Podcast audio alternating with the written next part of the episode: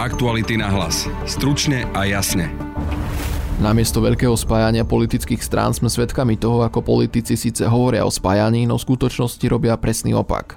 Lídrom demokratického bloku mal byť bývalý premiér Eduard Heger, s ktorým sa ale nechce nikto spojiť. Situáciu pred voľbami naopak využíva Igor Matovič, ktorého kampaň je najvýraznejšia. V podcaste budete počuť politológa Jozefa Lenča. Igor Matovič si to užíva, ten spôsob kampane, ktorý, ktorý momentálne vedie a a práve tento spôsob robenia politiky je pre Igora Matoviča nielen charakteristický, ale myslím si, že ho aj mentálne posilňuje, že mu to dodáva ten potrebný adrenalín, to to práve, čo on má naozaj, naozaj rád. Prinášame vám aj krátky prehľad správ. Už v auguste sa mimoriadne zvýši rodičovský príspevok. Rovnako tak sa budú mimoriadne zvyšovať aj dôchodky pri splnení podmienky, že kumulatívny medzimesačný rast spotrebiteľských cien za domácnosti dôchodcov presiahne 5%. Ukrajinský prezident Volodymyr Zelenský navštívil v útorok ukrajinských vojakov na frontovej línii v Donetskej oblasti na východe krajiny, kde ruské jednotky sústredujú svoje úsilie na dobitie nových území. Slovenskí hokejisti zvládli svoju úlohu v 7. zápase majstrovstiev sveta v hokeji a nad Norskom vyhrali 4-1. Dotiahli sa tak na Lotyšsko, no na prienik do štvrťfinále potrebujú, aby domáci výber nebodoval v záverečnom skupinovom stretnutí proti už istému víťazovi skupiny Švajčiarsku. Počúvate podcast Aktuality na hlas. Moje meno je Adam Oleš. Nakupovať na Samsung SK počas Entertainment Festivalu sa oplatí. Využite skvelé akcie na mobilné zariadenia alebo akciu na druhý produkt za polovicu pri nákupe televízorov a domácich spotrebičov s dopravou zadarmo. Navyše máte istotu, že nakupujete priamo od výrobcu. Akcia platí od 15. do 31.5.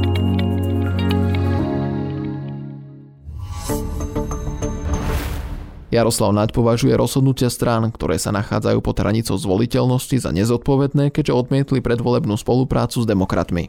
Ale my sme pripravení na rokovanie. Viete, napriek Ale tomu, či ma niekto vôbec Napriek tomu, že niektorí novinári napíšu nezmyselný e, titulok do svojej reportáže, že ostali na ocot, e, faktom je, že e, my sme jednoducho tí, ktorí ponúkli spoluprácu. My sme ponúkli naozaj veľmi zodpovedné riešenie.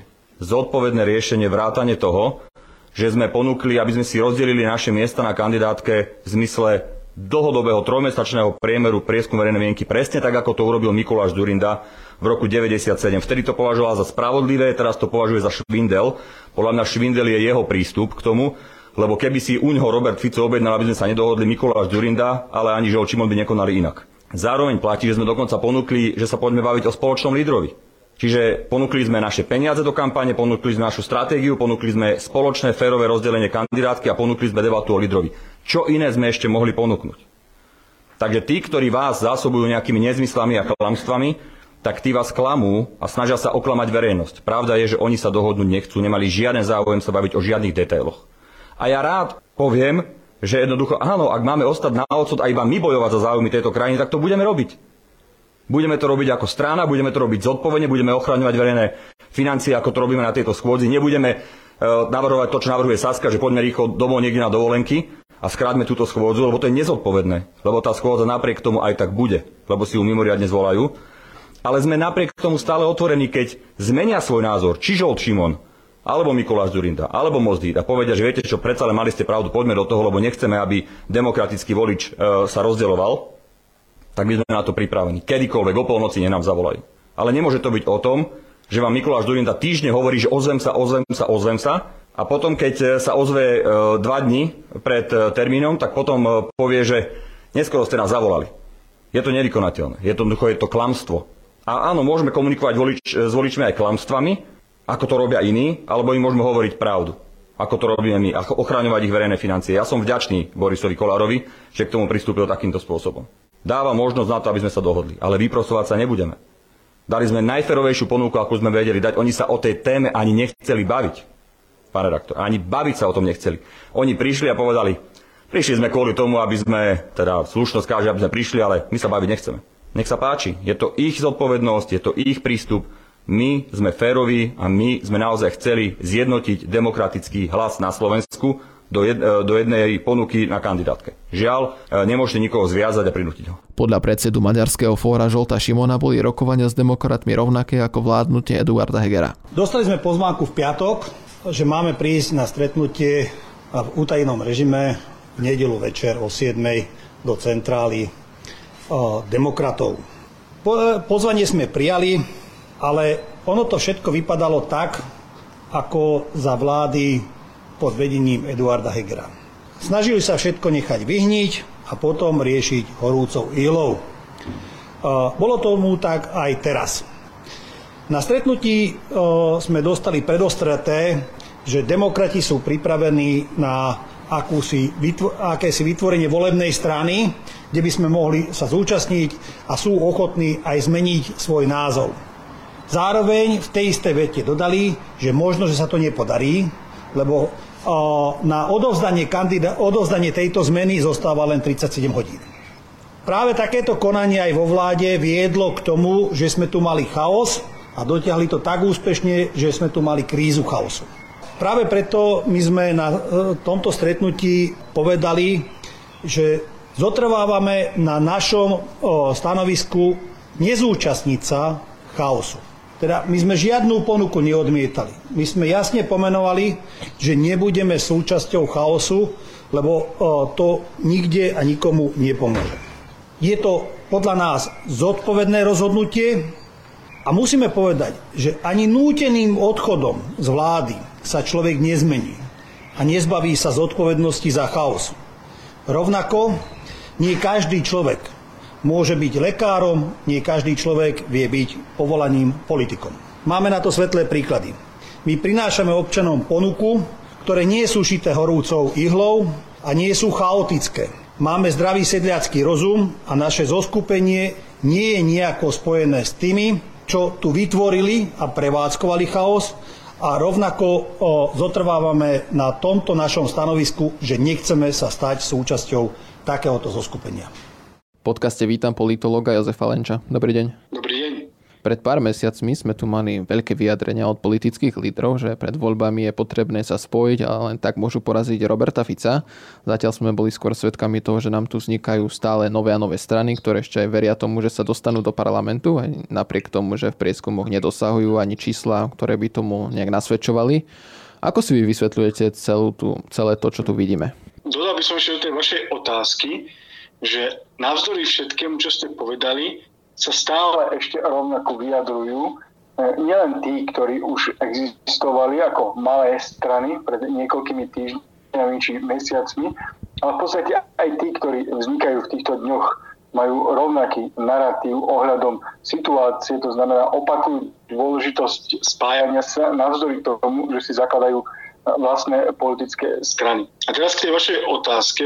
Ide o akési e, dežavy roku 2020, hoc vtedy o spájaní e, hovorili e, politické subjekty, ktoré mali, alebo väčšina z nich mala v prieskumoch nad 5 dnes sa podobným spôsobom vyjadrujú tí, ktorí sú pod hranicou zvoliteľnosti, niektorí ďaleko pod hranicou zvoliteľnosti, no napriek tomu e, stále o spájaní len hovoria, stále hľadajú len výhovorky, prečo sa to nedá, alebo kto je zodpovedný za to, že sa to nedá.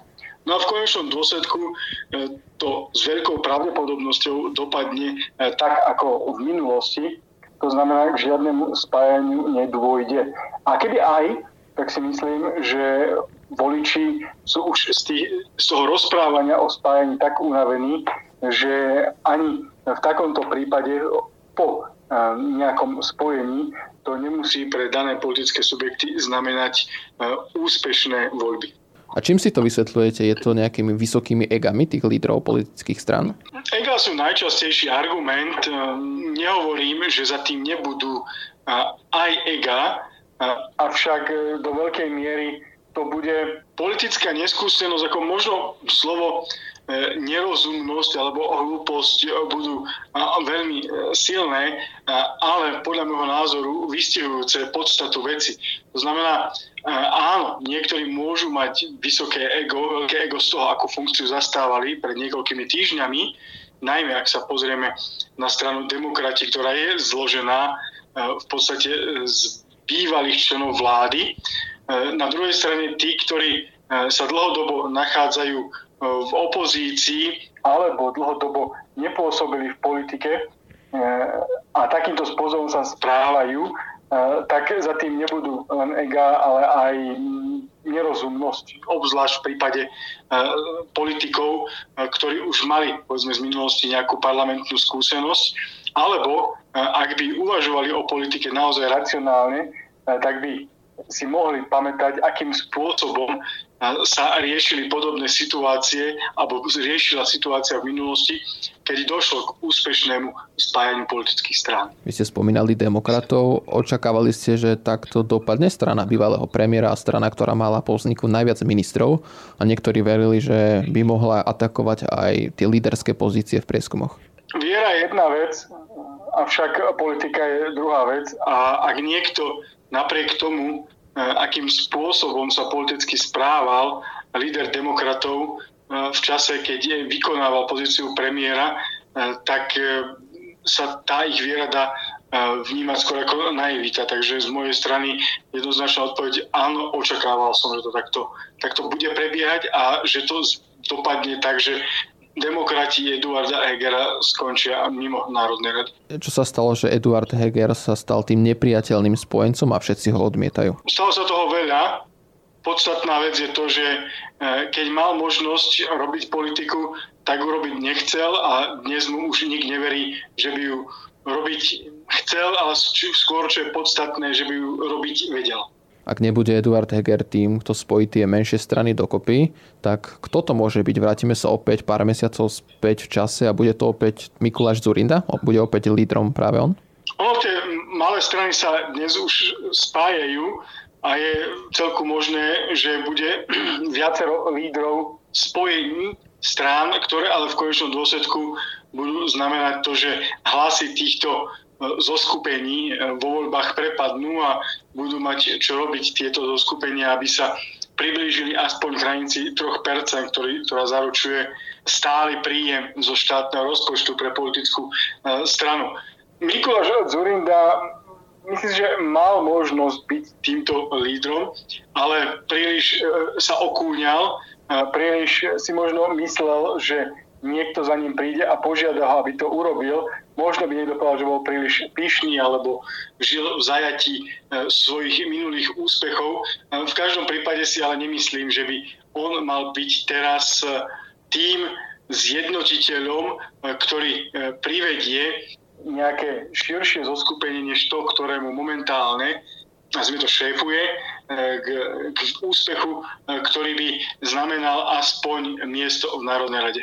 Takže neočakávate, že príde nejaký líder alebo ho nájdú medzi sebou tie menšie strany a dostane ich cez 5%, či už u tých demokratov alebo ďalších malých stran okolo Mikuláša Zurindu. Myslíte, že či nepríde nejaký sitnianský rytier, ktorý zachráni budúcnosť týchto politických strán. Mm, obávam sa, že nie, pretože e, tí, ktorí sú lídrami tých strán alebo lídrami tých, toho spájania, e, na teraz môžeme spomenúť teda Eduarda Hegera, Mikuláša Zurindu a Žolta Šimona e, si zvykli, že môžu byť šéfmi aspoň malého pieskoviska a neradi tam určite pustia alebo umožnia vstúpiť e, niekomu inému, kto by napríklad aj tie schopnosti, e, či už politické, alebo hodnotové, alebo charizmatické mal k tomu, aby vytvoril nejaké naozaj životaschopné a potenciálne úspešné zoskupenie politických strán.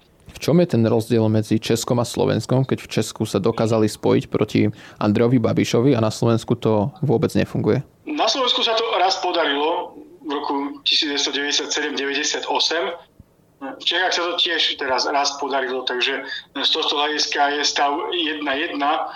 Otázne je v tomto prípade skôr lepšie položiť otázku, že, že prečo sa to nepodarí druhýkrát u nás, keď už raz sa to podarilo. E, za tým bude niekoľko, niekoľko faktorov. E, v prvom rade e, v tých Čechách si uvedomili strany, ktoré boli v Národnej rade, že reálne, že, že v tom parlamente tobožne vo vláde už po voľbách nebudú a preto pristúpili k pragmatickému riešeniu. Tu ako vidíme sa nám na teraz spájajú prednostne strany, ktoré sa ešte nepozreli do Národnej rady, intencia myslím po úspešných voľbách, alebo keď si odmyslíme to, že niektorí jednotlivci z nich tam, tam boli.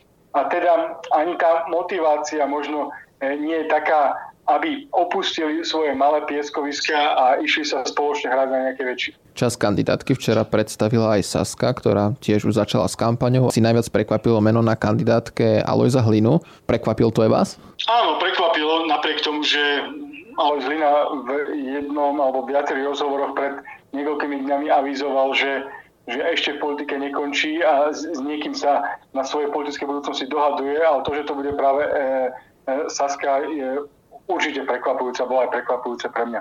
Čo je na tom prekvapujúce? Asi najviac, keby ste mali niečo vybrať. No, v podstate to, že bývalý e, predseda e, konzervatívneho e, kresťansko-demokratického hnutia bude kandidovať na kandidátke politickej strany, o ktorej si mnohí myslia, že je liberálna. Kým sa strany na hranici 1 až 3% nevedia dohodnúť, Igor Matovič pripoja k sebe strany, s ktorými už spolupracoval aj doteraz a vyzerá, že sa k nemu pridá aj Veronika Remišová a za ľudí. Taktiež vidíme, ako navštevuje regióny a diskutuje s ľuďmi. Je Igor Matovič opäť na koni a môže atakovať aj dvojciferné čísla, lebo kým ostatní sa dohadujú a hádajú, vidíme, že on nenecháva nič na náhodu. Igor Matovič si to užíva, ten spôsob kampane, ktorý, ktorý momentálne vedie a dopomohli mu k tomu paradoxne eh, demokrati, alebo teda Ehm, myslím, demokrati z politickej strany, ktorá v tom čase ešte nevznikla, ale teda jej jeden súčasný reprezentant, jeden bývalý reprezentant svojou diskusiou eh, v Michalovciach. A práve tento spôsob robenia politiky je pre Igora Matoviča nielen charakteristický, ale myslím si, že ho aj mentálne posilňuje, že mu to dodáva ten potrebný adrenalín. Je to to práve, čo on má naozaj, naozaj rád. A to, ako si to užíva, to, akým spôsobom popri tom dokáže rôznymi politickými ťahmi e, podkopávať e, dôveryhodnosť politickej konkurencie a to sú prednostne strany, ktoré, o ktorých sme sa bavili aj pred chvíľkou, ktoré sa snažia neúspešne nejakým spôsobom spojiť, že to, čo ste naznačili v otázke, nie je nereálne. Osobne si myslím, že Igor Matovič sa do Národnej rady dostane, a rozhodne by som nebol prekvapený, ak by bol jeho výsledok aj dvojciferný. Takže keď Igor Matovič hovorí o tom, že dúfa, aby sa tie menšie strany spojili a chce, aby sa dostali do parlamentu, takže v tom tomu neveríte? Že jeho cieľom je obrať ich o tie percentá? Jednoznačne jeho cieľom je obrať ich o percentá. E, stačí si spomenúť, akým spôsobom Igor Matovič hovoril, že pomáha KDH, aby sa dostalo do do Národnej rady pred voľbami 2016 eh, aj 2020, eh, akým spôsobom eh, pomáhal Igor Matovič aj k zjednoteniu stredopravých strán pred voľbami 2020. Zvyčajne, keď Igor Matovič hovorí, že niekomu pomáha, mali by byť tí, o ktorých hovorí, že im pomáha naozaj ostražitý, pretože jeho cieľom rozhodne nie je pomáhať niekomu. E, v centre politiky e, Igora Matoviča je Igor Matovič a tam smeruje najmä jeho v vozovkách pomoc alebo jeho politické úsilie. Ďakujem vám za rozhovor. Ďakujem za pozvanie a prajem pekný deň. Aktuality na hlas. Stručne a jasne. To je z dnešného podcastu všetko. Na podcaste spolupracoval Adam Obšitník a pekný zvyšok dňa vám praje Adam Oleš. Aktuality na hlas. Stručne a jasne.